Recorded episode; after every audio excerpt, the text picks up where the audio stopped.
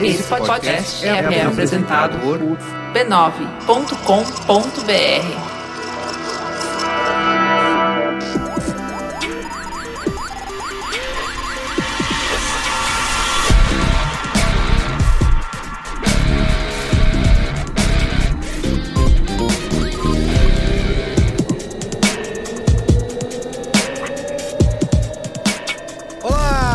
Carlos Merigo, esse é o Braincast número 235. Estou aqui hoje com o Luiz Assuda. Opa! Cristiano Dias. Boa noite, internet. Boa noite, Brasil. Cristiano Dias, nós estamos aonde? Onde nós estamos, Carlos? Para a gravação estamos desse... Olha, é legal que o Braincast é ao vivo, França, né? Braincast ao vivo é o ano do Braincast ao vivo no Brasil. Isso. Estamos na França, não. Nós estamos no segundo melhor lugar, depois da França, que é o Itaim Bibi. Onde mais poderíamos estar, né? É mesmo. Além da França, nesse momento. Você fala um negócio desse na minha frente, não, é Moema. É justo. A gente está aqui no evento do Facebook. Com uma maronada. Exatamente. A maior maronada do ano, que o evento se chama o quê? Connected. Eu queria, inclusive, deixar aqui minha nota de repúdio que Didier Mocó não foi convidado pra participar. Tinha que ter um vídeo só dele falando Piscite, Connected. Aguarde e confie. Olha aí, Facebook... O orçamento...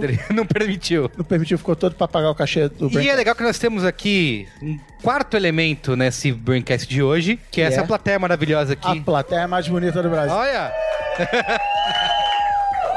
É muita isso. Emoção, hein? Então, uma pauta colaborativa, né? Vocês estão ouvindo mais um Braincast ao vivo. E nós vamos falar sobre o que, Carlos Merigo? Nosso nome maravilhoso é Canis 2027. Canis 2027. Né? Lições para o futuro dessa... Porque assim, uma coisa que a gente sempre faz, já fez em Braincasts passados, inclusive em posts, até vídeo a gente já fez falando sobre isso, é sempre discutindo a relevância, a importância do festival, da premiação, para que serve, por que as agências continuam participando e as empresas gastam milhões de euros, de libras, né, com isso. Isso aqui é uma discussão que, por mais que a gente fale, sei lá, talvez a gente não veja mudança acontecendo dessa forma, e a gente vai discutir isso aqui, que mudanças devem acontecer, que mudanças aconteceram e como que vai ser o festival daqui a 10 anos, se ele vai continuar sendo relevante e importante. Que o tema deste evento aqui é, obviamente em inglês, Connected, We Can Do Anything. Olha, obviamente eu errei, não era nada disso, mas é não era isso. É conexão, conectados... Né, multidisciplinares, então a gente teve aqui durante o dia o Espeto, a Lendra Leal, então não foi um eventinho de publicitário falando para publicitário, sim, para conectar as disciplinas. Mas antes vamos para os comentando os comentários. Comentando os comentários.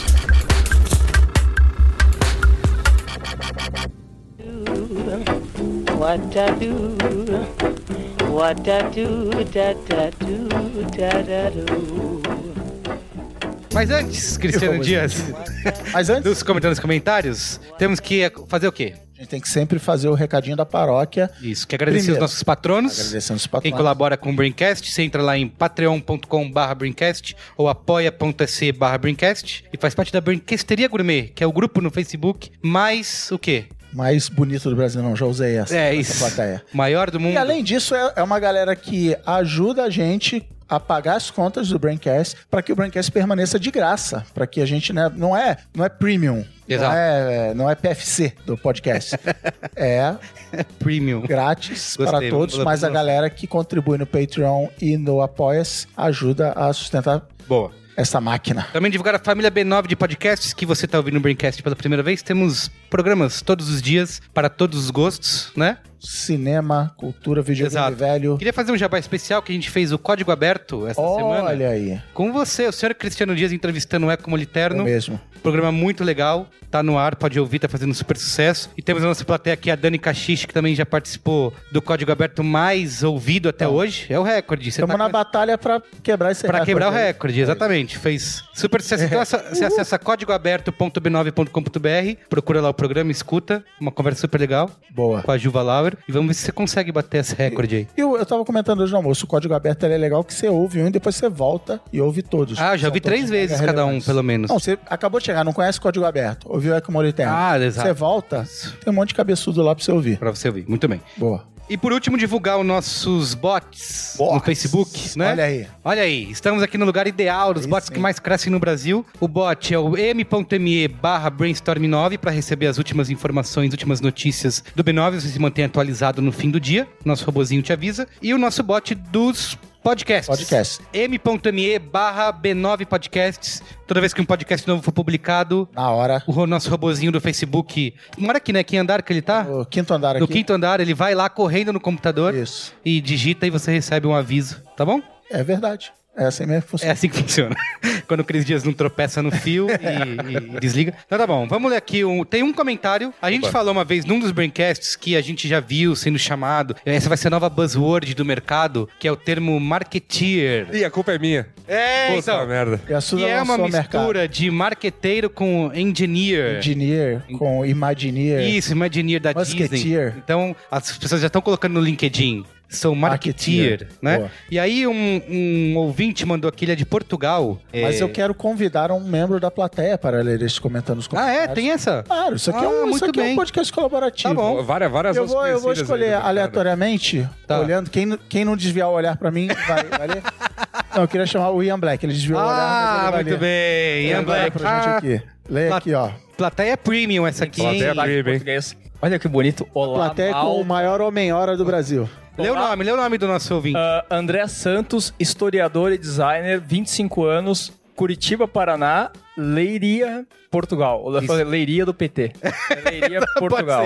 Pode ser, é possível. Olá, malta do Braincast. Olha só, malta. Como escutar o Braincast e não comentar é como falar que fará uns bicos em Portugal por falta de grana e acharem que você está cogitando se prostituir? Resolvi trazer essa informação atrasada, mas de profunda relevância, para a já saudosa Copa de Buzzwords. Pode haver uma explicação menos constrangedora e mais otimista para o uso do termo marketing em terras tupiniquins. Como sabemos, a internet é essa novidade que promete e veio para ficar. Distâncias foram reduzidas, contatos facilitados e, como era de se esperar, entre brasileiros e portugueses surgiu a Grande Guerra Memeal. Como esquecer? Assim como nos ensina a história, é durante os períodos de conflito que não apenas as rivalidades se acirram, mas também ocorrem grandes trocas culturais. Minha hipótese é que, aí, importamos um termo aqui comumente usado, marketeer. Em Portugal não há marqueteiro, e chamar um deles assim é como chegamos para um desses motociclistas de corrida e chamá-lo de motoqueiro. Há um misto de risada e ofensa. Para comprovar, segue uma revista que encontrei na biblioteca da universidade onde estou fazendo mestrado para comprovar. Um abraço. É, o André mandou a foto aí da revista que se chama Marketeer. Olha aí, né? Mas é o nome, gente, da profissão lá, marqueteiro em inglês e tal. Marketeer. Marketeer? Não. Mas no Brasil chegou nas suas mãos, Luiz Assuda. É, cara. Mistura de marqueteiro com engenheiro. Meu Deus, é isso que virou, e de Imagineer. Do que você quiser, cara. O cara se acha um Imagineer da Disney. Não é isso, então, cara. Então, é que... Mas como definir o profissional de marketing? Marketeer, é isso? Marketeer. Você tá isso. Defendendo... Que motociclista e motoqueiro é o marketeer. Cara, é isso. Essa que você se dá bem. Eu concordo que ele tava colocando aqui o ponto do... Se chamar de marqueteiro é meio... Pode soar meio... Pode, mas sempre foi uma palavra que as pessoas sempre se distanciaram, né? Porque marqueteiro é um palavrão. Não, marqueteiro era o cara, sei lá, que fazia campanha política. Que já, por si só, um negócio, né? Exato. Não lá muito correto. Foi uma coisa legal. Sei lá, é isso, né? Mas então você defende o uso de marketing. Eu não defendo nada. Não, a gente quer aqui, o Braincast é um programa de defender pontos. Eu quero que você me diga. Construir pontes é com... Marketeer... Eu defendo seu uso profissional de marketing mesmo. Tá bom, profissional de marketing. Então é marketeer, beleza. É, já era. Agora, eu faço que a gente... For no LinkedIn e pedir um relatório de tendências. Vou falar a palavra que eu prefiro. Eu prefiro comunicólogo. Olha aí, esse estourou na ECA, hein? Vai ser difícil essa daí. Obrigado. A Patrícia não curtiu. Alguns apoios tímidos aqui. Que é isso. Muito bem, então é isso, né? Vamos pra pauta? Isso aí. Tem que ir.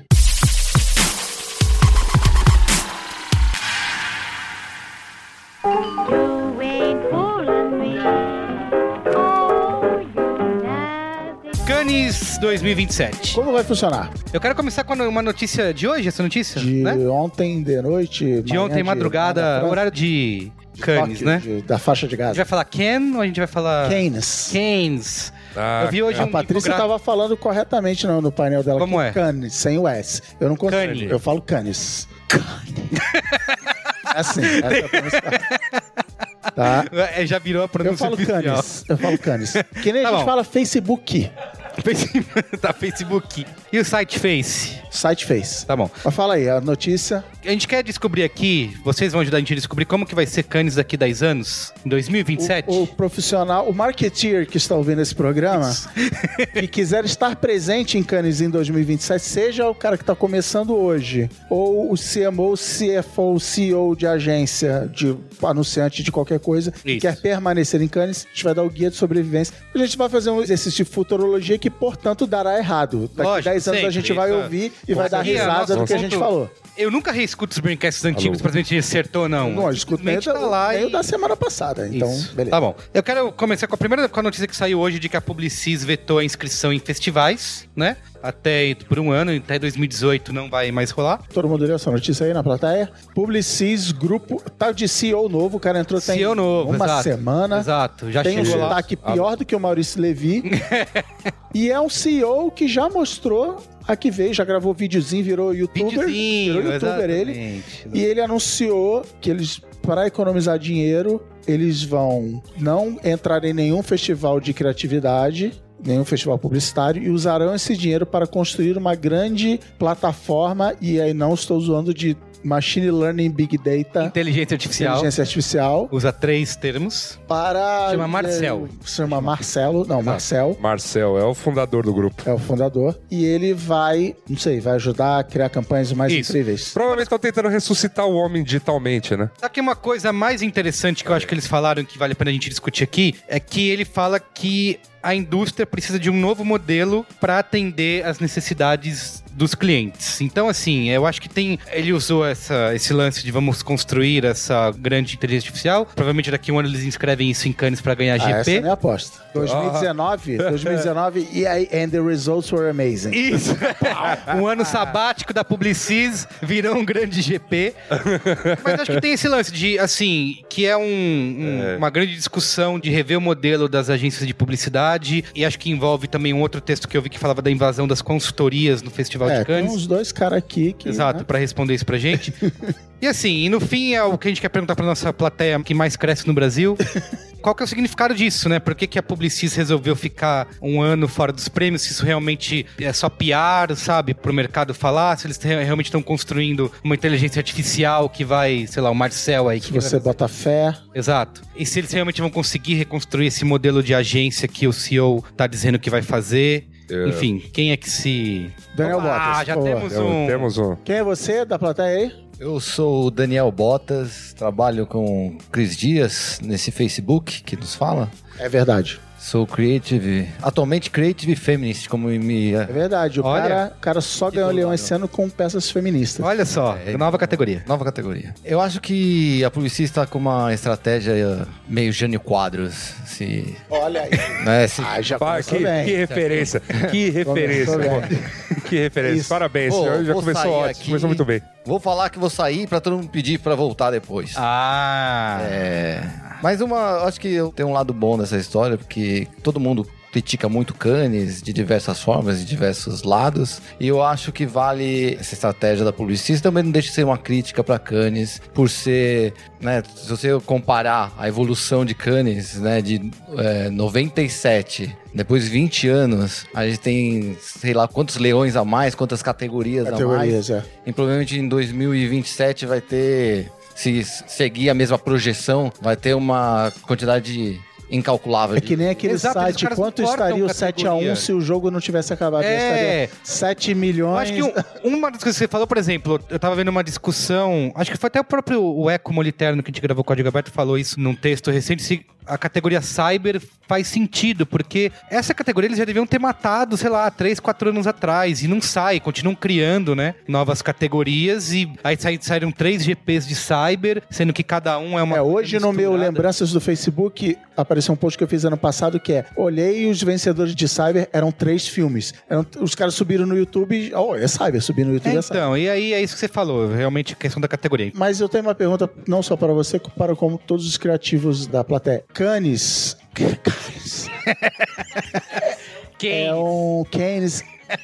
No final das contas, assim, o criativo, ele é promovido, ele recebe aumentos salariais, ele é levado para outras agências a partir de quantos leões ele ganhou, ele tem no currículo, ele tem na prateleira. Vamos supor que outros grupos entrem nessa onda, ou a própria galera que vai trabalhar na Publicis no próximo ano. Isso não é ruim para o profissional de criatividade? Sem dúvida, se você comparar quando, em 97, quando alguém ganhava um leão, era um... O cara não precisava mais nada. Hoje, para você ter a mesma performance de 97, você precisa ganhar 10 leões. Ganhar um Grand Prix. Precisa ganhar um Grand Prix. Então, sem dúvida, tá inflacionando o mercado de leões. Tá orcutizando. E o CEO fala disso, assim, ele fala que não vai ceder a nenhum pedido de... Falou que não tem exceções. De alguém de temos um projeto maravilhoso que vai ganhar. Falou que eles não vai abrir exceção. No mundo inteiro? No mundo inteiro, em todo grupo. O grupo inteiro. E eu acho, mas eu concordo com isso. A primeira coisa que eu pensei é a galera que trabalha... É que a gente sempre critica isso e aqui eu vou falar o contrário, né? Que é dar uma desmotivada, digamos assim. Porque tem aquele discurso de que tem que ser criativo 365 dias e não só no festival. Enfim. Por favor, se apresente, se apresente. Olá, meu nome é Feijão.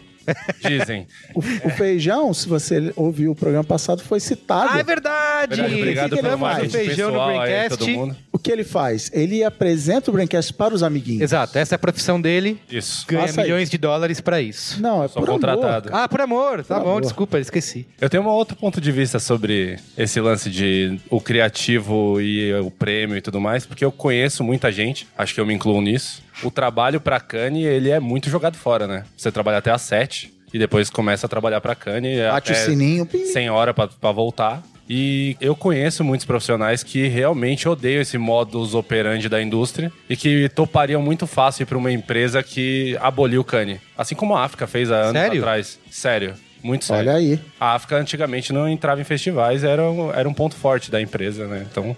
não, bradava, não entra, não é... Mas você não acha que, por exemplo, até o Chris falou isso num outro programa, que o leão continua sendo uma peça de um bibelô que as pessoas mostram no portfólio, no currículo... Fiquei sabendo já o preço de reprodução, que um amigo acabou de ganhar um leão de ouro. A gente foi beber em homenagem a tudo isso, então eu tô aqui, né? Achando que, pô, como assim? Os criativos não vão querer? A gente tava bebendo ontem um leão de ouro aí. Claro. Leãozinho de ouro aí, ensaio. Você trabalhou ganhou. Que nem um camelo. Não, ele ainda tava... Leão. Mas, cara, pra que ter um bibelô em casa se você não vai voltar nunca pra casa pra ver ele? É verdade. Ai, muito bom.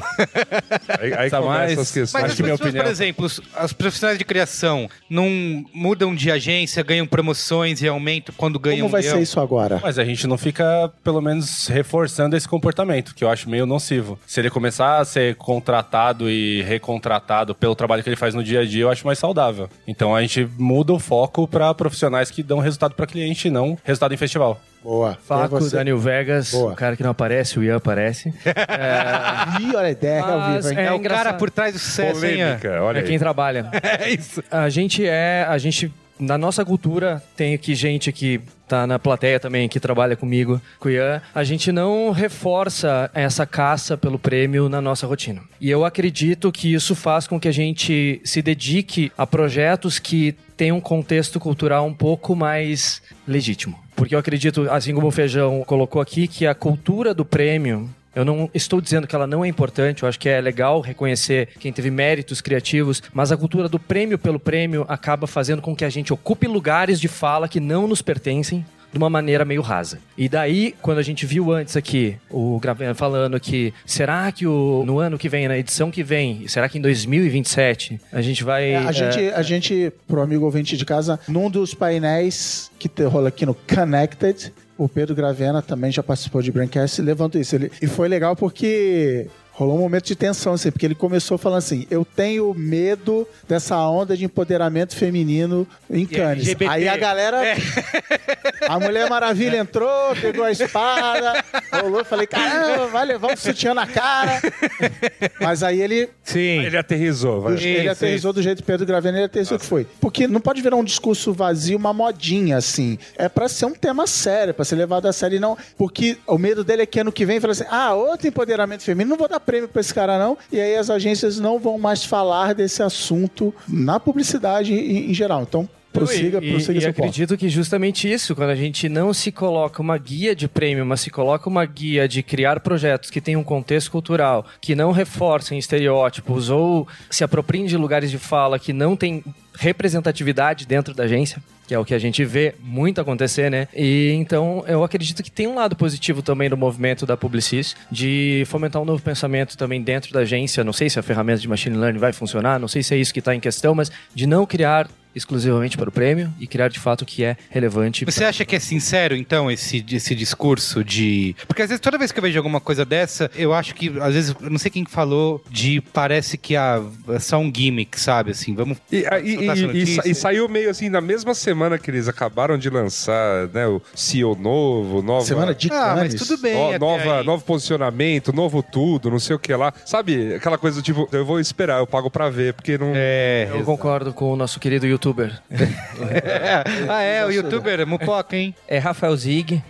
Citado no último Código Aberto, quem ouviu também. Só temos... Trabalho com a Eco, na Accenture Interactive. Boa. Eu acredito que tá vindo uma nova geração, assim, também de profissionais. Aí, falando em Cannes 2027, eu acho que em 2027 Cannes vai ser tão comum, já como badzinho na pasta de criativos, etc., que vai começar a inverter o jogo, né? Tipo, eu vou precisar de pessoas muito mais interessadas em ser parceiro do cliente, em, de fato, criar ideias e estar ali, compartilhando a dor do cliente no dia a dia, do que, de fato, dedicando, 4 meses do ano, praticamente, que começa em janeiro, vai até...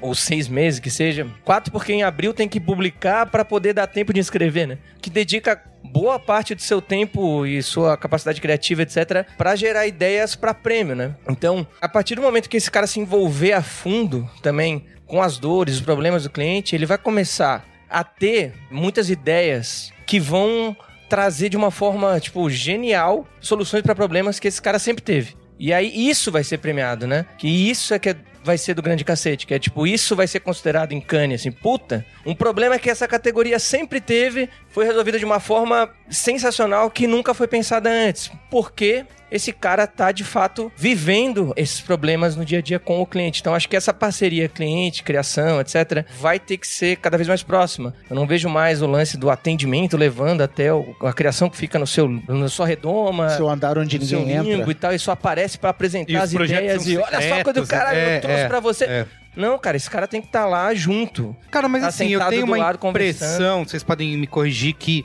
até acompanhando e cobrindo esses últimos anos de festival aí, que isso deu uma mudada. Ainda não é tanto, mas eu vejo, por exemplo, projetos que são vencedores de GP, esse próprio Fearless Girl que ganhou da Macan. Cara, uma coisa que já rolou, que realmente rolou de fato, isso aconteceu. Eu até elogiei hoje, a gente tira essa roda de videocase, como o Chris falou aqui, o maior do mundo, a maior mídia espontânea. E todo o videocase deles foi montado, ele não tinha um locutor, era um com frases do que saiu na mídia. Achei isso animal, entendeu? Eu tava na voz dos outros e não na deles. E eu vejo isso, assim, cada vez mais desses projetos que são premiados, principalmente com GP, são coisas que rolaram, a gente viu acontecer. E antes isso não era assim. Você via um Grand Prix, era uma coisa que nunca ninguém tinha ouvido falar, entendeu? Porque, era fantasma, simplesmente a internet não ajudava a disseminar. Mas hoje eu acho legal isso, quando você vê um premiado, eu vi isso na rua, eu vi isso acontecer, eu vi isso rolar. Eu acho que mudou um pouco. Eu sou a Daniela Castilho. Vou falar como cliente, né? Eu espero que em 2027 os prêmios sejam dados a peças que ou tiveram um poder transformacional na sociedade ou que, de fato, mexeram no negócio dos clientes. Pô. Eu acho que esse é o ponto, assim, eu prefiro ter uma agência que me entrega um trabalho consistente durante um ano inteiro e que faça com que o meu negócio cresça e que, se for muito incrível a criatividade, vai ganhar um leão, do que uma agência que só chega pra mim e fala assim, ganhei 3 leões e o meu negócio não tá indo pra lugar nenhum. Agora, eu acho que dá pra você ter as duas coisas, porque se marcas acreditarem em causas, acreditarem em propósito, você pode ter, e eu acho que essas duas coisas vão, de fato, mudar os negócios das empresas e das marcas. Então, eu fico olhando, e eu concordo com você que hoje eu vejo cases que ganham prêmios que eu de fato vi como consumidora. Eu acho que esse, pra mim, assim, um case que eu valorizo que ganhou um prêmio é algo que eu vi como consumidora e não como uma profissional de marketing que eu sei que foi feito porque alguém fez e tudo mais. Então eu falo, bom, isso teve um poder que de fato transformou algum pensamento ou provocou uma discussão. Então eu espero isso. Quando eu olho pra frente, eu acho que cada vez mais os cases que são muito superficiais, eles estão perdendo um pouco de espaço. Eu espero que em 2027 eles tenham zero espaço lá e que a gente possa ter, de fato, projetos que sejam transformadores. Olha o que eu vou fazer agora, eu vou defender Canis, o cara que mais, Canis, porque eu, por quê? Porque eu nunca ganhei. Eu acho Canis incrível, eu ganhei 3 leões esse ano. Olha aí. Então, eu nunca ganhei, então falo mal. Não, mas eu vou defender. Mas eu posso ser super, super honesta? Com esse case que eu ganhei, eu nunca fiz esse case pra ganhar Canis. Nunca. Eu não fiz esse case pra ganhar Canis. Aliás, esse case foi feito há mais de um ano atrás. Sim, e é o que você falou, que a gente, pra quem está ouvindo, o rádio não tem imagens, é o chamado de clichê, que é aquela história de levar as minas pra final da Champions League em vez de levar os caras. É. E é isso, assim, você via, não literalmente, a minha mãe compartilhando, pessoas reais fora do mercado compartilhando. Isso foi o vídeo mais viralizado da Heineken no mundo. Ele chegou em 20 países diferentes. Ou seja, 51% foi orgânico. Então, assim, merece ganhar um prêmio? Pô, só pelo alcance que ele gerou e pela conversa que ele gerou, talvez sim, talvez não, enfim. Mas ele não foi feito pra isso, sabe? Mas é que tá. Aí, olha, atenção, eu vou defender Canis. Do mesmo jeito que o Oscar não dá prêmio pra maior bilheteria do ano, dá prêmio pra, por exemplo, esse ano, temas legais, homossexualismo entre os negros, ou dramas de guerra, né? Documentários de não sei o quê. A própria comunidade olha e fala assim, cara, eu como fazedor de filmes de Hollywood, acho que esse filme foi o mais incrível do ano. E termina ali. Mas posso fazer então a provocação? Boa. Essa peça, ela usava o futebol como uma forma de você questionar o clichê e o machismo sobre que mulheres podiam gostar de futebol. Uhum. E ela só foi viralizada por causa disso. Não foi porque colocou-se muito dinheiro ou porque é Heineken. Ela foi viralizada porque existia ali uma tensão de desafiar a crença do mundo que futebol é uma coisa de homem. Então ela usava uma plataforma de esporte pra transformar uma questão que era quase um clichê e um preconceito. Sim, e é legal porque assim, tinha várias pegadinhas da Heineken anteriores, até que foram premiadas, e que brincavam justamente com essa questão de que era os homens enganando as mulheres pra conseguir assistir a final do futebol.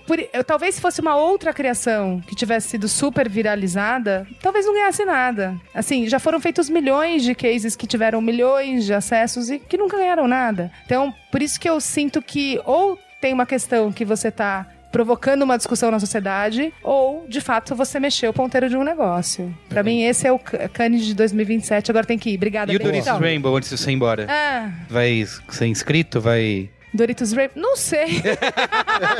2018? Tem uma ideia, eu fiz até depois que as inscrições de Canis já tinham ido. Porque uma das categorias é de produto, né? De produtos... Eu não sei, de verdade. Dá um spoiler aí. Eu não sei, cara. Não sei, talvez seja, talvez não. Eu acho que a maior discussão que a gente pôde promover sobre a questão da inclusão, pra mim é o melhor prêmio. Quando as pessoas vão e comentam e fazem um comentário horroroso, por exemplo, na página do Facebook de Doritos, e aí os próprios consumidores falam, você não vai mais consumir, que bom, sobra mais pra gente.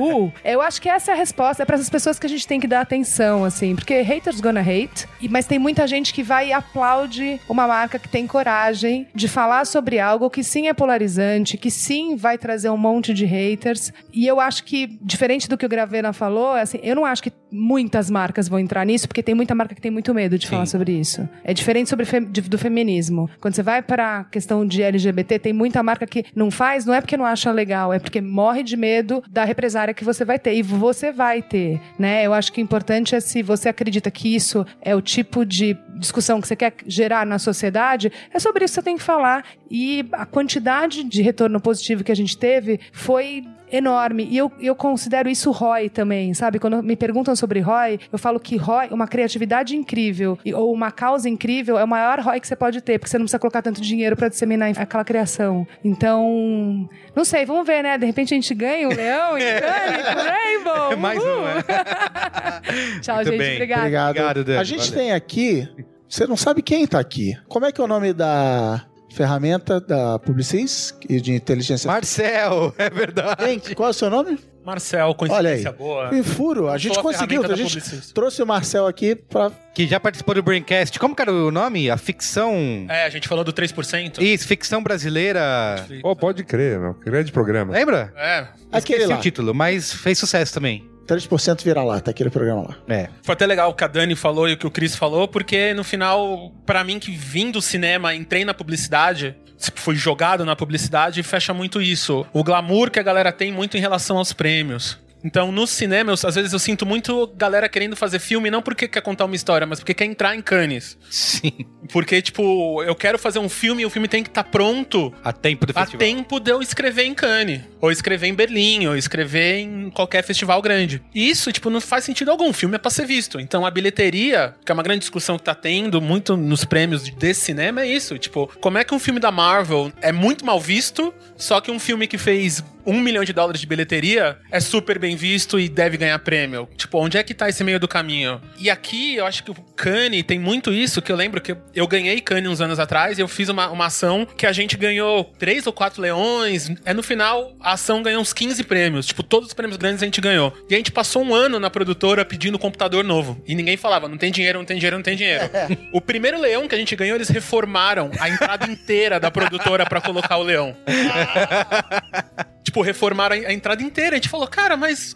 Prioridades, né? É, prioridades. A gente falou, não, a gente tá precisando de máquina pra trabalhar, pra poder fazer. E as máquinas continuaram as mesmas. É, exatamente. A máquina continuou a mesma. Aí, por causa disso, compraram uma máquina nova, mas a gente tá precisando de 4, sabe? Mas a gente falou, cara, é sério isso? E pra gente fazer essa ação nem era Cane. E era o que a Dani falou, era uma ação que era pra HP com a Mães da Sé. E a gente simplesmente resolveu, com o Gravena, que tava aqui, que é um tema unificador dessa conversa, parece, que era, tipo, ajudar o próximo. Que era, vamos ajudar a Mães da Sé, junto com a HP. Então, no final, essa ação, além de ajudar a criar, a achar pessoas desaparecidas, a gente criou um back-end pra Mães da Sé, que eles tinham só... Uma curiosidade aqui, era um arquivo de Word com 3.000 nomes. É o database deles. Então, só ter um banco de dados que a pessoa colocava lá onde a pessoa desapareceu, o nome, a idade, algumas coisas, já facilitou pra eles muito... Mas muito a vida deles. Então, esses cases reais... Eu acho que tá ficando muito mais importante até pra gente, criativo. De, tipo, no final a gente deixar o famoso... É o legado, não, né? Total, eu vejo legado, pela repercussão que isso causa o que a gente publica no B9, né? É que antigamente, sei lá, qualquer comercial legalzinho, as pessoas gostavam, compartilhavam e tal. E hoje em dia eu vejo...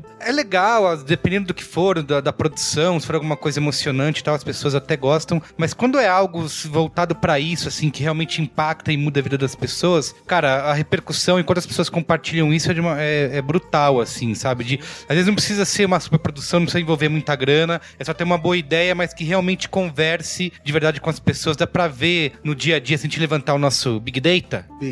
Não, eu queria jogar a pergunta até pra galera que ainda não se manifestou, porque o Dudu Camargo, da Mutato, que está lá em Canis agora, contando historinhas lá, ele soltou uma expressão durante o ano que era o pós-storytelling, reclamando que era meio isso que o Gravena falou de, galera, o que tá rolando? Ah, precisamos falar de LGBT. Ah, então tá, cria uma campanha. Mas a marca não faz nada sobre isso, é só uma campanha.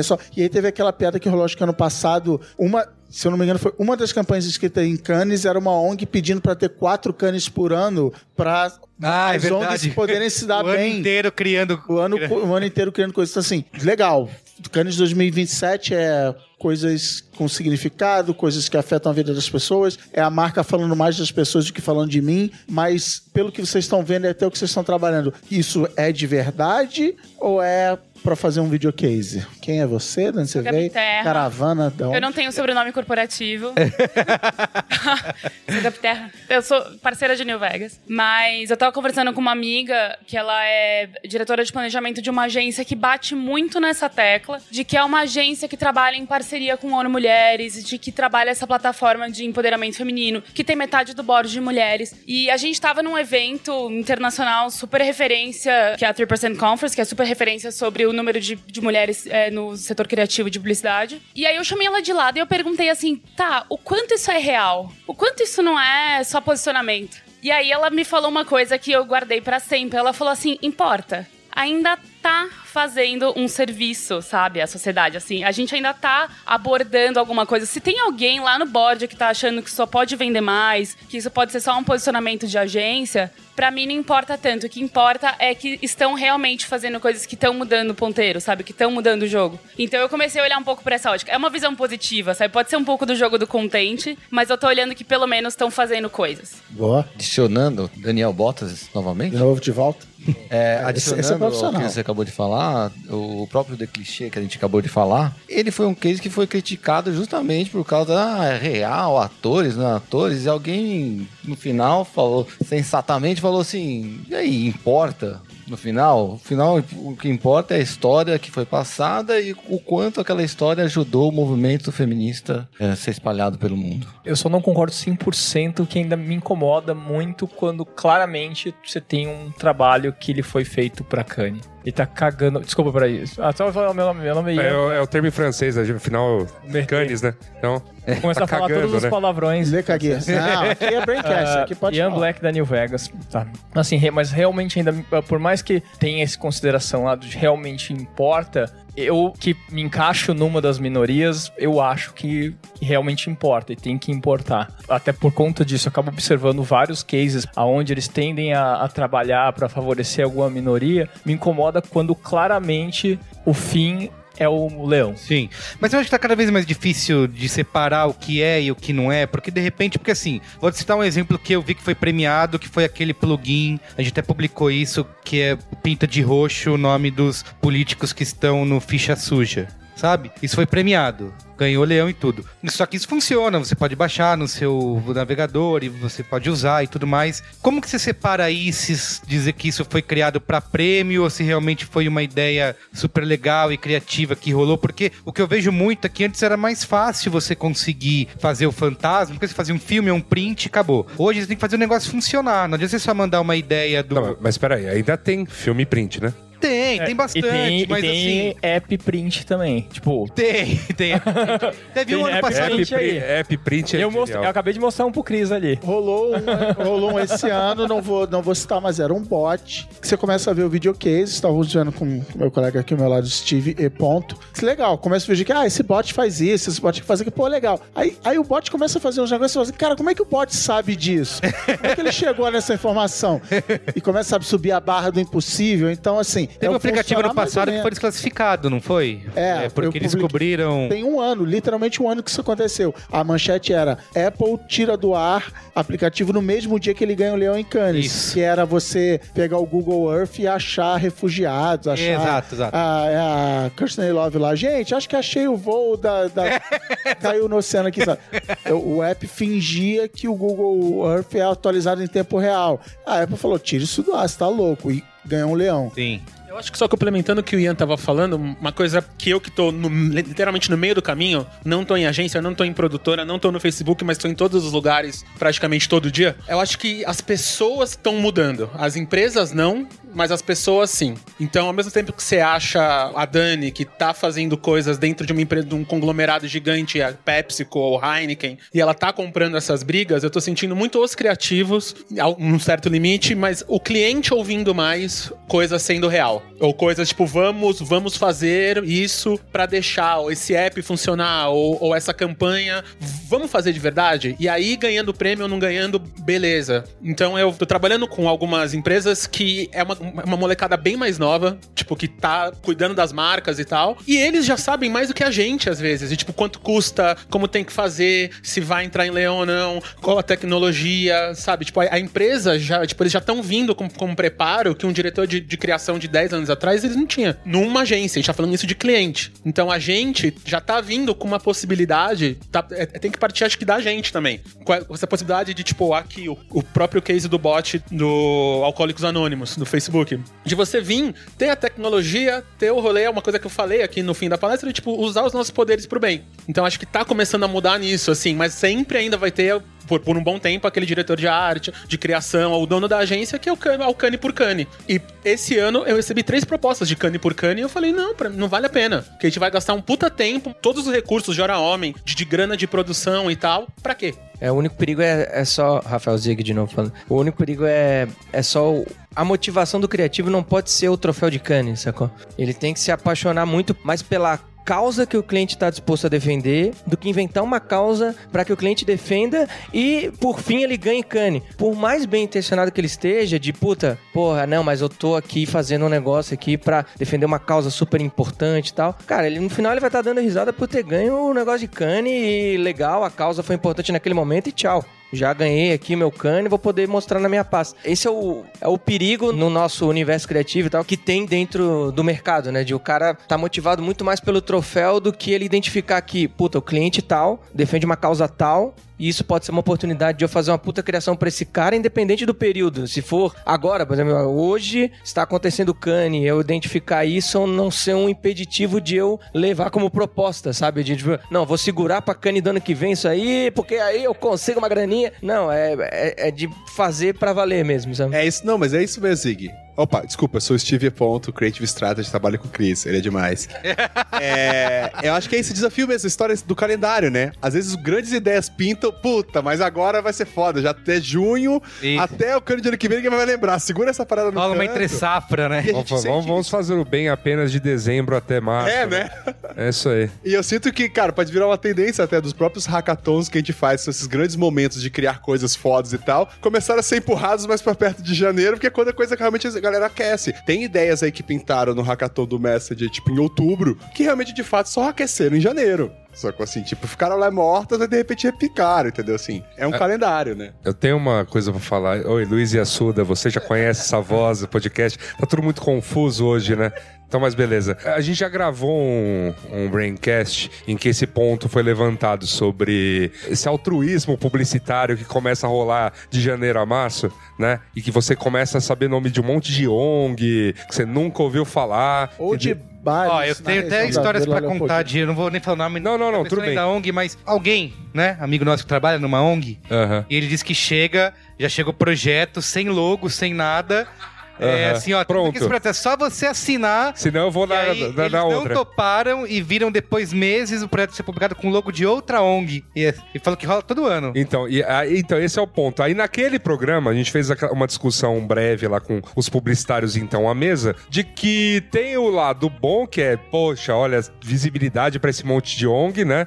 Ainda que a gente questionasse, tá, mas visibilidade pra quem? No meio publicitário, sabe? Porque, vamos combinar, Canis não interessa a minha mãe, por exemplo. Sim. E tem esse lado negativo do altruísmo, né? Desse altruísmo ser focado aí em janeiro, né? Janeiro é época de... Vamos, né? E justamente no momento que você tem que pagar IPVA, né? IPTU e tudo mais.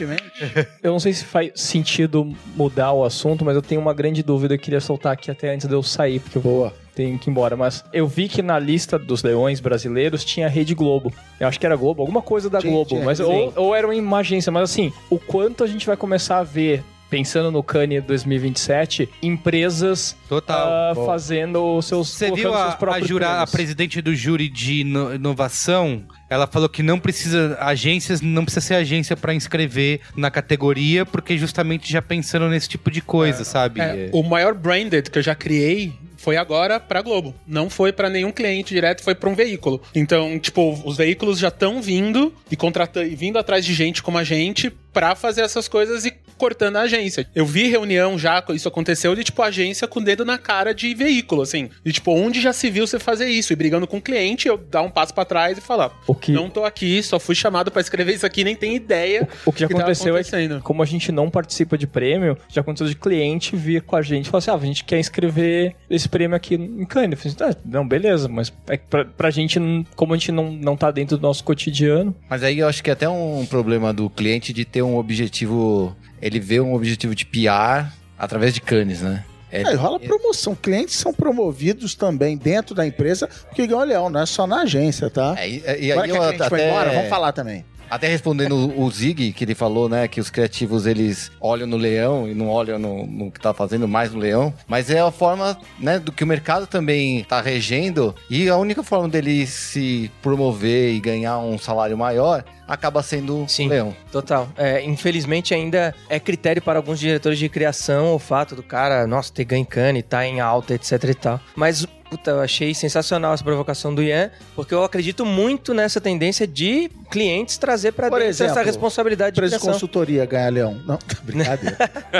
Não, mas as empresas de consultoria acho que têm um papel importante em fomentar, de alguma forma, o empoderamento desses clientes, da criação dentro desses clientes. A gente tem a possibilidade, hoje a gente vê movimentos até de empresas mais contemporâneas, que a gente admira, etc., como o Google. O Google faz muita coisa dentro de casa. Ele não conta com agência, ele vai direto na produtora e tem criativos até mesmo dentro... Nossa, falando do Google no Face, pode? Pode. Hoje pode. O Merigo tava abrindo o Twitter aqui dentro, já virou uma coisa. A edição vai cortar, né? Beleza. Mas o Google ganhou... Então. O Google ganhou, o que foi ano passado? Titânio com a inteligência artificial que joga gol, assim, o Google escreve como Google, né? E, pô, a campanha de Copa do Mundo, as peças que a gente viu de conteúdo, os caras fizeram várias atividades, puta, dentro do Google, diretamente com produtoras e parceiros de conteúdo ajudando a materializar isso. Então, acredito que é, sim, uma tendência grande de a gente ver em 2027 uma presença mais forte de clientes se inscrevendo suas próprias peças. Eu diria, aliás, que é mais incrível, até por conta dos movimentos do mercado que a gente tem visto acontecer, não na parte de prêmios em si, mas como o mercado tem se comportado, de cliente bater direto na porta do Facebook, do cliente direto no Google, do cliente, enfim, a agência ela fazer parte de uma cadeia de acontecimentos que às vezes a agência não tá nem entendendo o que ela tá fazendo ali no meio, porque a ponte poderia ter sido totalmente direta, como já está começando a ser. Aí, meu ponto é que isso é muito mais fácil de acontecer do que, desculpa se alguém trabalha no grupo, publicista e tal, do que uma agência de propaganda se meter a criar uma inteligência artificial com data escambau. Isso eu pago pra ver mesmo, assim, a criação disso aí. Isso não vai ser tipo um appzinho que não funciona, é um app print e tal. Eles disseram que vão procurar parceiros, então. Ah, então tá bom. Eu sou Nandico da Working Co, acho que pipocou uma coisa interessante de métricas de Canis que eu não conhecia, por exemplo. Eu comecei a minha relação com Canis lá, sei lá, 2003, 2002, quando comecei a aprender o que era festival. Eu sou de tecnologia, trabalhei muito tempo em agência, mas eu da área de tecnologia, então a gente não conhece essas coisas quando começa a trabalhar. E tive já no festival, sei lá, 6 vezes lá em Canis, já ganhei prêmio lá, já ganhei... Enfim, apesar de ser um cara exótico de tecnologia, eu sempre tive muito dentro lá do mercado. Mas esses dias eu descobri o seguinte, que dentro das métricas de Canis, quando você vai pedir um visto para ir pro exterior, isso conta... Ah, é? É, total, conta. Você encarta o seu certificado de Canis no visto pro exterior e isso conta pontos pra você pedir um visto de especialista, né? Olha só. A outra coisa que explodiu a minha cabeça foi quando, há uns tempos atrás também, que eu tava envolvido nessa coisa do festival, tinha grupos brasileiros que a premiação em Canis influencia no valor do papel do grupo na bolsa, né? Então, o incentivo da premiação estava gerando bônus pro criativo no Brasil, o criativo global. Então, ou seja, você puxou o leão, você ganhou bônus, cara. Então eu fiquei assim, essas coisas em relação ao padrão ouro do mercado, no sentido, o sistema meritocrático e tal, pra eu que tenho essa relação de dentro e de fora do mercado ao mesmo tempo, é muito louco, assim. Quando você começou a falar do cliente visar Canis para ser promovido e tal, aí eu tô achando assim, acho que o mercado analiticamente, quem tá de fora, os grandes players, os investidores, a galera que tá nos grandes grupos, nos 5 grandes grupos da publicidade, talvez ele esteja usando isso como métrica e essa métrica esteja pautando a gente, cara, há muitos anos, a gente que tá no mercado, né? Eu vi um texto do Domênico Massareto que ele fala que ocorre o risco do Brasil perder pro Brasil, né? Porque, pelo contrário de profissionais que estão indo trabalhar em agências, empresas no exterior e estão inscrevendo trabalhos em Canis e estão fazendo bons trabalhos aí, também isso pode rolar. Mas não sabia, imagina que, como a gente falou, tem muito mais métricas do que a gente imagina, né? Total, e assim, agências têm metas, esse ano, o grupo global, blá, blá, blá. Brasil tem que trazer 10 leões, Argentina 3, Londres...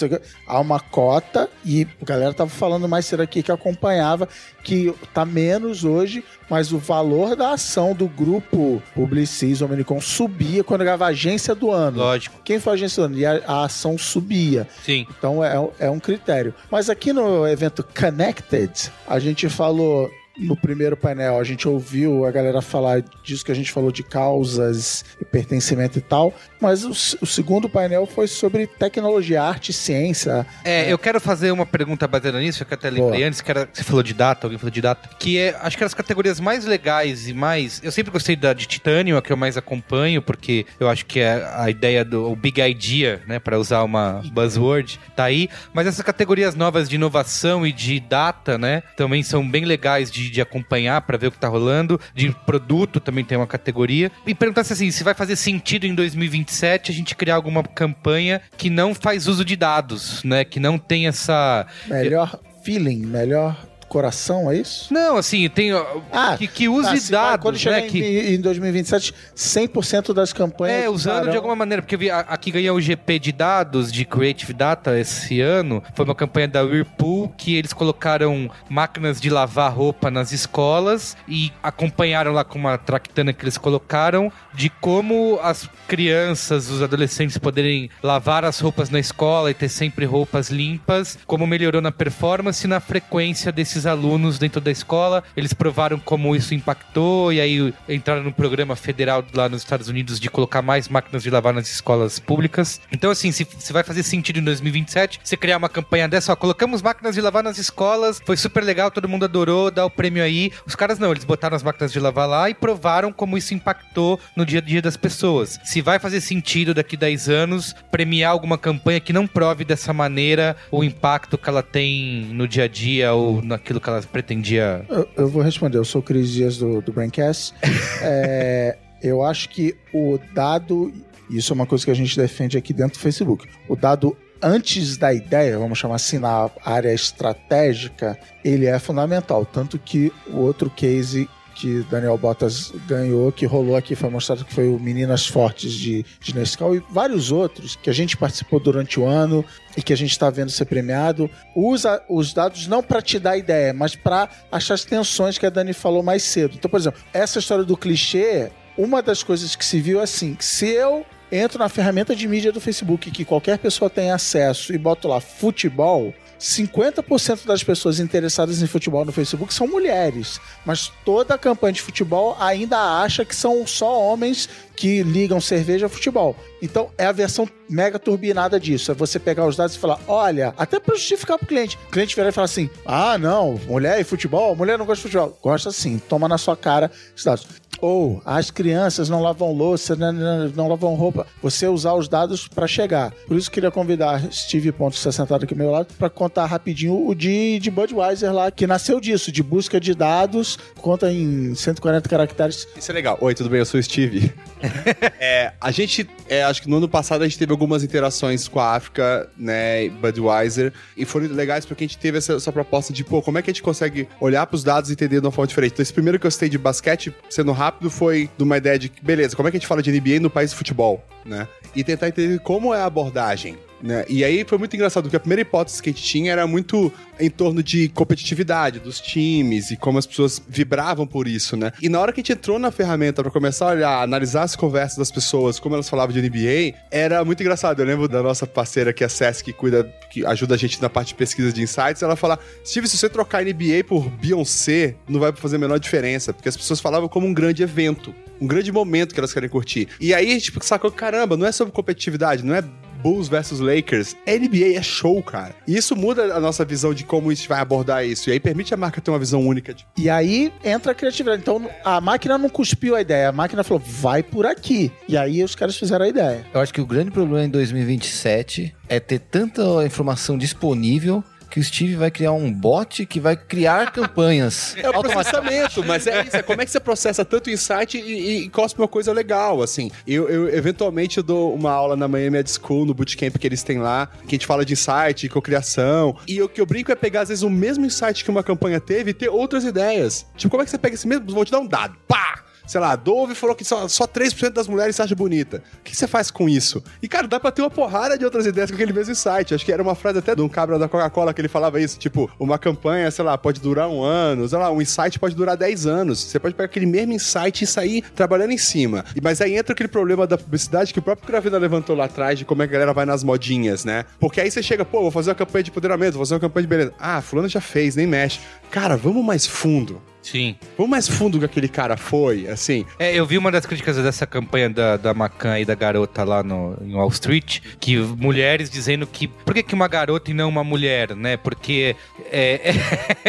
Porque diz que, assim... Por que não uma mulher negra? Não, mas é que diz que é mais fácil. Por exemplo, você botar uma garotinha, as pessoas que vão olhar aquilo vão ter menos resistência. Mas por que não você colocar mulher? Mas eu vi que uma menina que ficou maravilhosa, a estátua ficou legal. Eu achei que ficou animal. Um touro gigante, mas uma menina... Você não sabe, isso é fato, não é boato. Peraí, ninguém tá te ouvindo. Calma, não, microfone. Sem microfone, não participa assim. Rodrigo... da Leão Digital. Eu acho que, na verdade, essa fase da infância é onde a opressão começa para todos os públicos que são considerados fragmentos sociais pela própria política, porque é difícil você governar uma massa organizada. E quando você fragmenta essa massa, se torna mais fácil. Hoje as marcas, elas estão tentando aproveitar isso. E quem cria a moda hoje é o povo, é a audiência, não é mais a marca. Eu acho que a gente vem de uma cultura de propaganda dos últimos 20, 30 anos, onde as marcas e as agências criavam a moda. E o comportamento das pessoas mudou. E eu acho que muita gente não entendeu isso ainda porque está acostumado a fazer daquele jeito antigo. Só que quando a gente começa a se colocar no lugar do outro para entender o que passa na cabeça do outro, e foda-se Canis, foda-se marca, foda-se tudo, e o que importa é realmente o resultado daquilo na sociedade como uma causa. Porque eu não tô mais falando de propaganda, eu tô falando de defender uma minoria. E isso que é o importante, eu acho, que do que a gente está discutindo, sabe? Tipo, eu acho que quando a gente entra nessa contextualização do prêmio, a gente perde a causa e a gente perde o ser humano,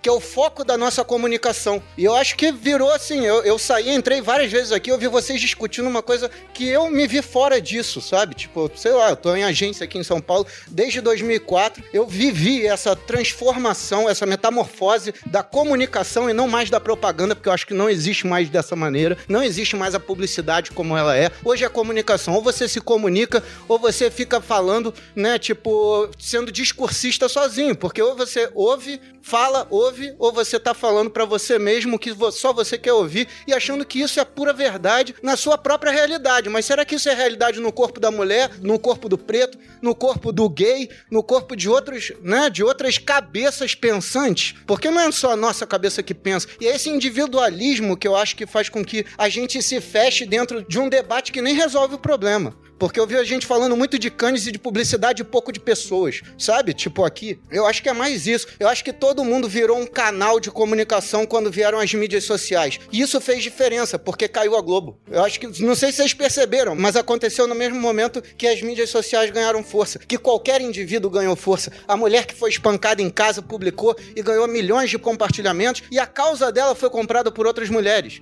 né? E essa opressão, ela começa na infância. A mulher cresce com essa cultura, né? O preto cresce com essa cultura de ser oprimido. E aí, depois que você tá velho, é muito difícil de você tomar um posicionamento e criar uma personalidade que combata isso. Eu acho que a estátua da criança mostra justamente a fragilidade dela diante do touro e a coragem que a criança tem de encarar aquela porra monstruosa na frente dela ali. Muito, né? Bem, acho que nem a Macan pensou, não teve essa defesa. Boa. Mas muito bem. Teve, olha, claro que teve, sensacional. Acho que, concordando com você, que você falou desse momento pré-opressão, acho que a questão de usar uma criança e não uma adulta, a própria campanha de Always já provou que as crianças, as meninas, elas têm essa perspectiva mais forte delas mesmas antes mesmo da mulher, dela começar a sentir sentido. Verdade. Né? E eu queria dizer que eu vi isso até, a ideia inicial da Macan era colocar uma vaca e não uma olha mulher. Aí. Aí o que eles fizeram? Eles ligaram pro departamento de vai da merda. Isso. E perguntaram. Eu achei que era piada e não era. Tipo, o cara falou, era realmente a primeira ideia. Ele falou, isso é muito ruim. Aí ligaram, vai da merda? Vai. Pô, obrigado. Mas agora só uma pergunta rápida. Aproveitar que tem bastante gente, porque tem uma parcela de pessoas aqui. Vocês sabem quem é o cliente por trás? Não. Não. Lá no case... É uma safe, não sei o quê. No videocase tem o... No videocase tem, mas... Cara, mas assim... Então, mas... Não, porque eu acho que supera, sacou? Supera quem é o cliente por trás. É verdade. A mensagem passada acaba sendo muito maior do que é... Puta, quem é o cliente? Foda-se quem é o cliente. A mensagem é muito maior que isso. Eu tava lendo um artigo do New York Times sobre o pós-capitalismo, que o cara até defendia que o papel das ONGs na economia vai aumentar. E esse é um bom exemplo assim. É uma ONG que defende mulheres poderosas. O objetivo não é a ONG ganhar mais doações. O objetivo é que as mulheres sejam mais poderosas. Mas eles conseguiram, né? Doações e o caramba, não tem o negócio. Eles mostraram isso. Acho que até porque lá na estátua... Tinha, e assim... Cara, só a imagem das pessoas das meninas tirando foto com a estátua, tipo... Mas eles conseguiram lá, tinha uma meta de conseguir doações, ou sei lá o quê, ou assinaturas, não era doação, era assinaturas. Eles conseguiram porque estiveram em todos os programas lá, enfim. Mas a única menina que aguentou continuar com a gente aqui. Isso. Eu ia falar, eu sou muito representante, né, aqui. Mas eu acho que isso é muito sintomático, isso de que a gente precisa de ONGs para chancelar causas. E eu acho que isso é uma coisa que a gente tem que abandonar cada vez mais. É horrível escutar que as ONGs estão recebendo milhares de pedidos para fazer os projetos que já estão prontinhos, só falta colocar o logo. E eu escuto isso de várias vezes de clientes, assim, de chegarem e falar assim, putz, mas qual é o nosso lugar de fala nisso? E vamos encarar a realidade. As marcas, elas não tinham causa, elas não foram criadas com isso, com o capitalismo, entendeu? A própria Dove, que tudo bem, tá, criou uma plataforma 15 anos depois, a gente já encara isso como uma plataforma legítima, mas chegou um momento que eles falaram, puta, a gente tem que sair do funcionamento de um quarto de creme de hidratante pra ir pro, tipo, real beleza. E eles não tinham propriedade nenhuma, mas foi um caminho, eles foram super pioneiros. Mas hoje a gente ainda enfrenta muita dificuldade de marcas de se apropriarem disso, porque ainda existe muito disso, vai ser falcatrua, não vai ser real. Total, eu escuto muito comentários, agora com Dove acho que não, mas no começo de, eles só querem vender sabonete, vocês estão te enganando e não sei o quê. Só querem vender sabonete. A Axe, que mudou de posicionamento recentemente, também muita gente comentando, eles só querem vender desodorante. Verdade, eles só querem vender desodorante, mas se no caminho eles puderem criar uma comunicação de impacto, né, por que não? Então, eu acho que assim, não é nem tanta ação nem tanta terra, sabe? Eu acho que assim, aliás, o conceito de sustentabilidade real é de que tem que ser bom pra todo mundo. Então eu acho que assim, a gente não pode transformar a Unilever numa ONG, e a gente não pode também falar que eles estão completamente capitalistas. Então assim, a gente tem que começar a validar um pouco esse equilíbrio, sabe? Não ficar trocando cada marca que tá querendo fazer alguma coisa, apedrejar a Skol porque entrou nas raças. A gente tem que começar a entender que é um pouco de lá e um pouco de cá. O ideal dos mundos é que sim, a gente consiga vender e ter um impacto positivo na sociedade. E isso tem que começar a ser ok, entendeu? Não precisa ser um problema a gente falar sobre isso. Sim. Tá? E para as marcas, acho que aí entrando no lance do ser aproveitador ou não, é muito mais... A gente vê que iniciativas são muito mais bem-sucedidas quando ele dá esse espaço, investimento, etc., para dar o lugar de fala para quem... tem esse lugar do que tentar pegar carona, né? De tipo, olha só, a gente tá fazendo isso aqui porque a gente acredita que...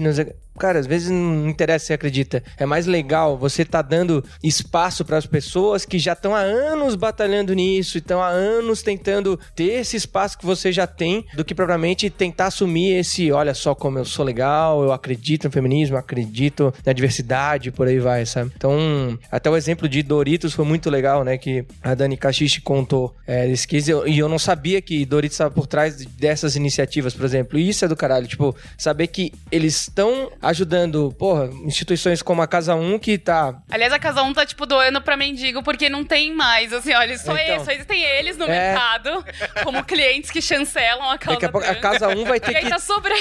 E eles estão terceirizando. Porque a escola também foi com a Casa 1, né? Então, daqui a pouco a Casa 1 vai ter que, peraí, tem também Casa aqui 2. Os meus amigos da Casa 2, Casa 3, a Casa 4, que precisam também desse espaço, etc. E isso é sensacional ter esse tipo de problema, né? Que antes o problema era não ter ninguém para ajudar. Então, é legal dar esse espaço para outras instituições do que propriamente tentar pousar de herói, né?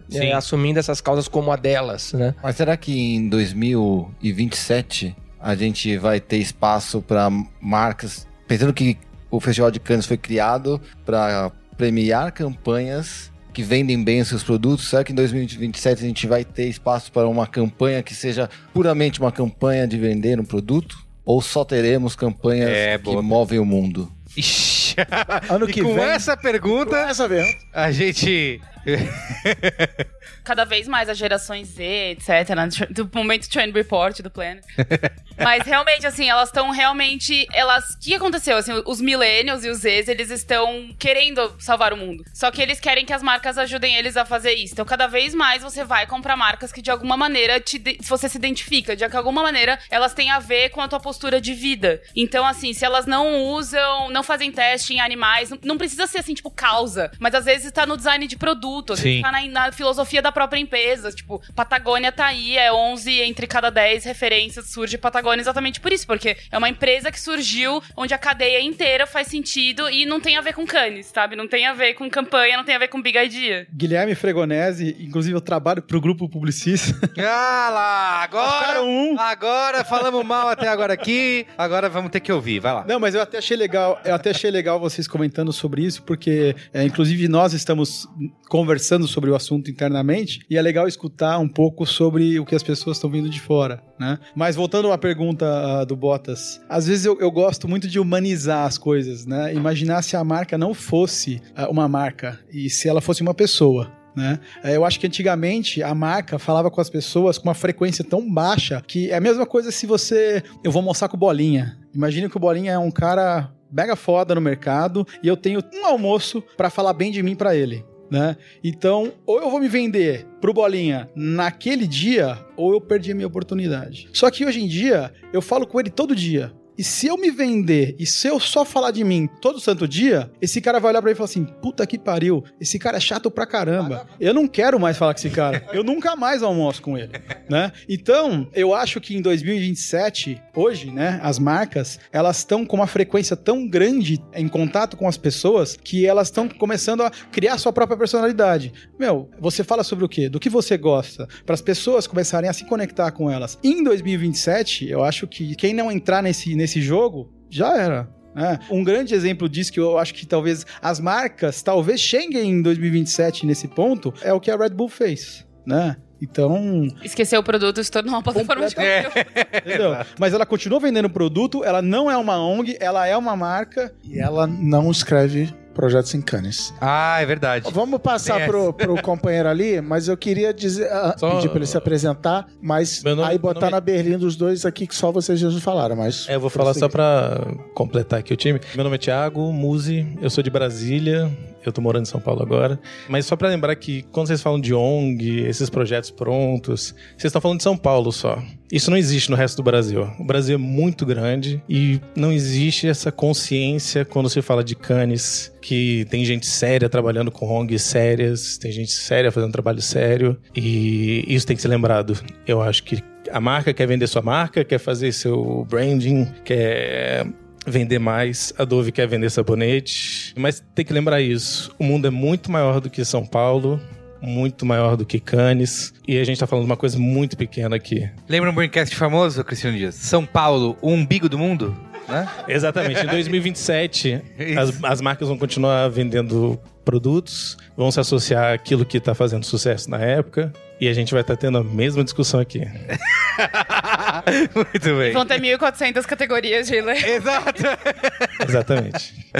Meu nome é Henry Mandelbaum, eu sou da Bad Luck Media, e eu tracei um raciocínio aqui. A gente falou aqui bastante que dentre as marcas que apoiam causas, existem as que são true, existem as que vão na modinha. Digamos assim, oportunistas. Digamos que em 2027, o Bottas levantou ali e ele falou, isso então quer dizer que talvez todas sejam campanhas em Canis que aprovam causas? Digamos que todas as empresas sejam marcas que sobreviveram, e a gente, de alguma maneira, nas entrelinhas falou que as que sobrevivem a longo prazo são as que são true e não as que estão na moda. Darwinismo. Total. Então, digamos que são essas, as true nas causas. Será que elas vão querer gastar mais um tequinho do orçamento delas com prêmio? Ou... Cara, você tocou no ponto que eu cheguei no meio da conversa que você falando Canis 2027, eu fiquei pensando, vai ter Canis 2027? E com a risada dos super amigos do He-Man. Aí ele fica, qual é a boa? Qual é a boa?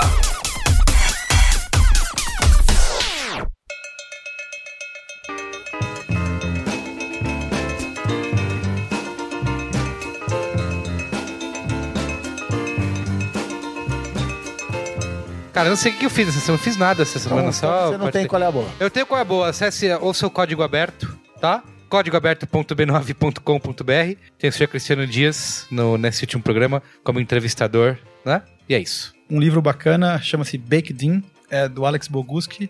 Leia, vale a pena, bacana. Rodrigo, eu acho que uma das coisas mais interessantes que eu tô vendo é Billions no Netflix. Eu acho que mostra bastante do comportamento que a gente estava falando, da relação do homem com o dinheiro e o que às vezes ele faz para passar por cima de um monte de coisa para conseguir chegar nos fins dele. Meu nome é Gabriel. Teve um painel em Canis que foi bem legal da McKinsey, que eles basicamente, acho que fizeram um estudo de quanto que efetivamente a criatividade mexia na economia da indústria. E sugiro todos verem no YouTube. Incrível. Busque por... The Economics of Creative. Meu nome é Thiago, eu recomendo, vai ver filme do Scorsese, cara. Tem no Netflix, O Rei da Comédia, vai ver de novo, assim, sabe? Porque é bem melhor.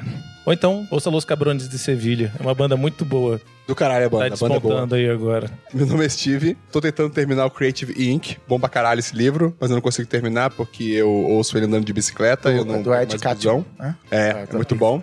Eu tenho 7 km, mas eu tenho medo de começar a me envolver demais com o livro e ser atropelado. E eu tô assistindo Moana, porque eu tenho uma filha de 2 anos e meio e eu vejo todo fim de semana 3 vezes. É maravilhoso. Eu continuo achando muito bom. Sério. Eu tenho uma dica aí só pros ouvintes assíduos do Braincast. É um livro chamado Sapiens aí, que... Não, brincadeira.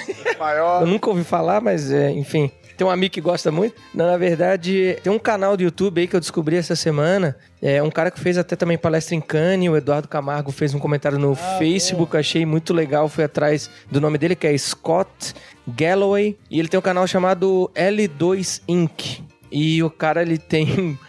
ele faz muitas conexões através de dados, assim, do nosso mercado de publicidade e vale a pena ver as conclusões dele. Ele falou muito sobre a Amazon, né, no caso em Cannes, como a Amazon vai dominar o mercado de varejo, assim como Google e Facebook estão dominando o mercado de dados, etc e tal. Então, esse cara é bem legal de ver. Eu vou recomendar um aplicativo que tá bombando na audiência teenager. Chama Hooked. Enfim, é um aplicativo que os adolescentes... É o capeta esse aplicativo aí. Vão colaborando com textos, com histórias, numa linguagem de chat. Muito legal. Mas ele é hooked porque ele começa uma historinha. São histórias contadas como se fossem mensagem de texto. Ele começa assim, sei lá... Mãe, vem aqui... Não, mas eu não tô em casa. Ué, mas eu tô ouvindo barulho na cozinha. Então, peraí, não sai de casa. Aí vai, ele fala assim, agora quer ler o resto da resposta? Ou você espera 2 horas, ou você paga $1 aqui. Aí eu vou... Não! Por isso é o Hooked. Acho que a coisa mais interessante que eu fiz essa semana foi assistir um documentário que chama The Mask You Live In, que é sobre como os meninos são criados de uma maneira completamente deturpada e isso, tipo assim, gera todo o mal da humanidade, basicamente. Tudo esses caras aqui. Aqui é o Henry, eu vou recomendar um seriado novo do Apple Music. É tipo um The Voice, só que de desenvolvedores de apps. Chama Planet of the Apps. Acabou de lançar, tem 2 episódios e é muito legal. Olá, meu nome é Luiz e eu estou limpo, desculpa, reunião errada.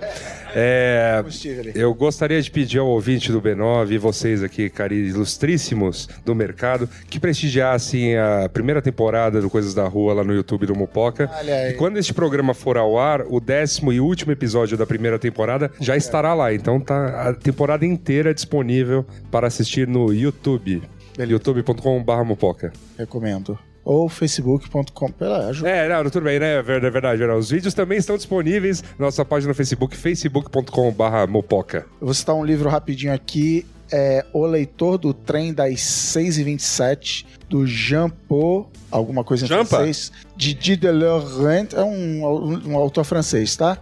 É só legalzinho, não é colher ótima, é só colher boa. É legal a história de um cara que ele trabalha numa fábrica de reciclagem de papel e ele salva páginas que a máquina não come, ele odeia a máquina, e ele pega páginas avulsas, ele pega o trem das 6h27 e ele lê uma página completamente desconectada. E é uma história de personagens. Tem ele, tem mais uns 3 ou 4 personagens e o cara conecta todo mundo, é legal. E é um livro curtinho, em um domingo você vai ler, é legal. Queria agradecer a vocês aqui que ficaram até tarde, a galera do audiovisual que tá fazendo hora extra aí do Facebook, ao Facebook, essa mãe, sempre fez uma hora extra, ao evento. Gostaria. Uma mãe pra obrigado, nós. Minha filha. Eu sempre agradeço, a comida aqui no Facebook é sempre ótima. Olha aí. Valeu, galera, obrigado a todo mundo que participou, as perguntas, as respostas.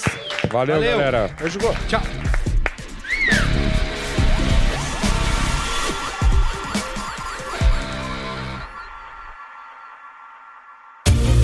Este podcast foi editado por Caio Corraine.